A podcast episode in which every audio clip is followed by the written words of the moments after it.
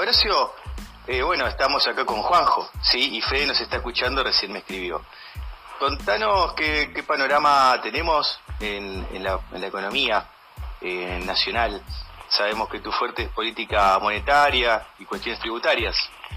Mira, pero en realidad nosotros tenemos un marco propicio que es el que está subiendo muy fuerte el precio de la materia prima y sobre todo los alimentos. Eh, China es un gran demandante de, estas dos cosas, materia prima y alimentos, y ha desestabilizado todos los mercados por la fuerte demanda. Esto ha hecho que en dólares la soja vale prácticamente el doble de lo que valía el año pasado. O sea, la soja aumentó un 100% de lo que valía el año pasado. Y si lo retrotraemos más, si lo retrotraemos al 10 de diciembre del, 2019 que valía 195 dólares, ahora está a 540 dólares la tonelada. Que valía ah, más del 100%.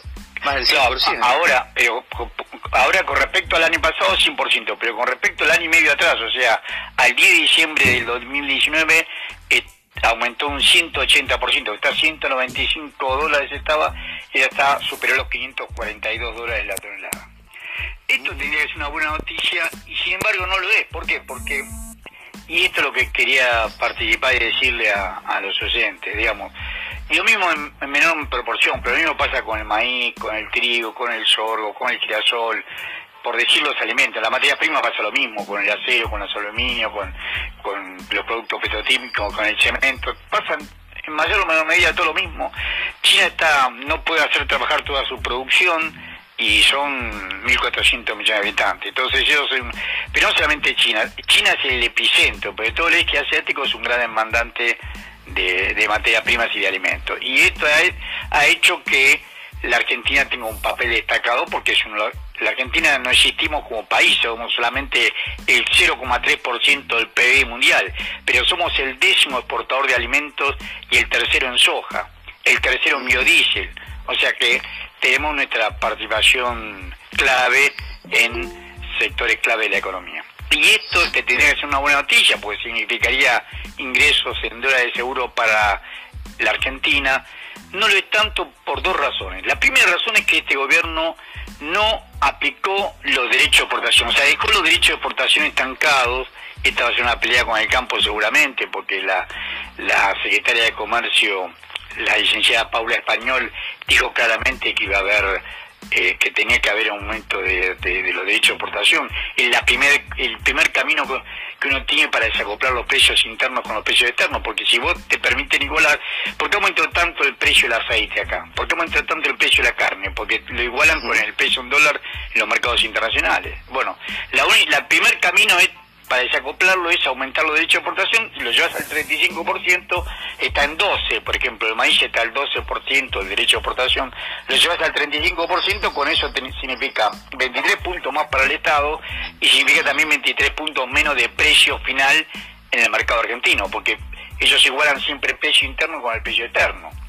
Recordemos que la Argentina tiene los principales acopiadores y comercializadores de grano del mundo, Carquí, Glencore, ADM, Luis Dreyfus, Buques de Val, Cofco, los principales del mundo. Entonces, juegan en primera. Estamos diciendo que somos el décimo exportador mundial de alimentos y el tercero en soja y el tercero en biodiesel.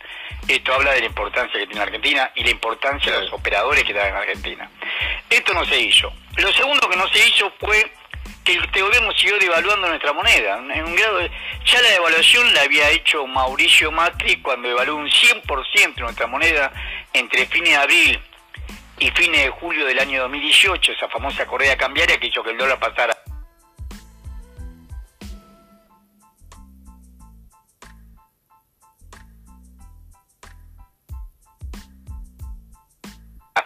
casi 20 pesos a casi 40 pesos en tres meses.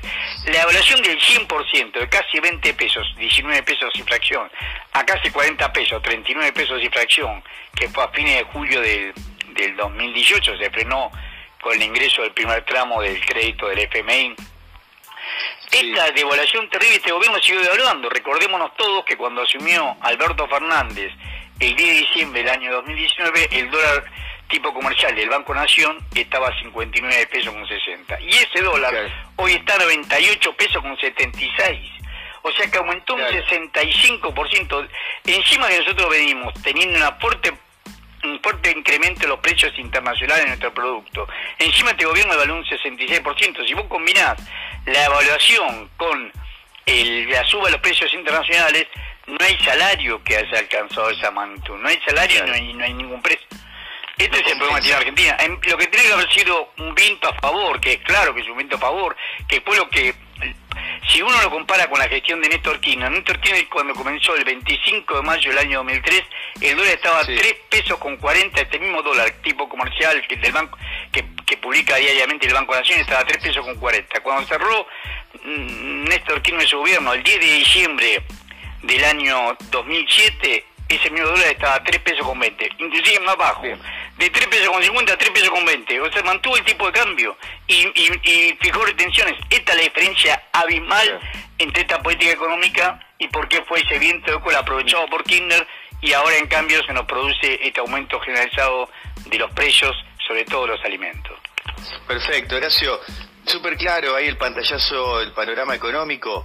Horacio, te cuento que te invito a que te quedes. Mirá, nosotros tenemos hoy un invitado de lujo, que es el doctor Jorge Rachid.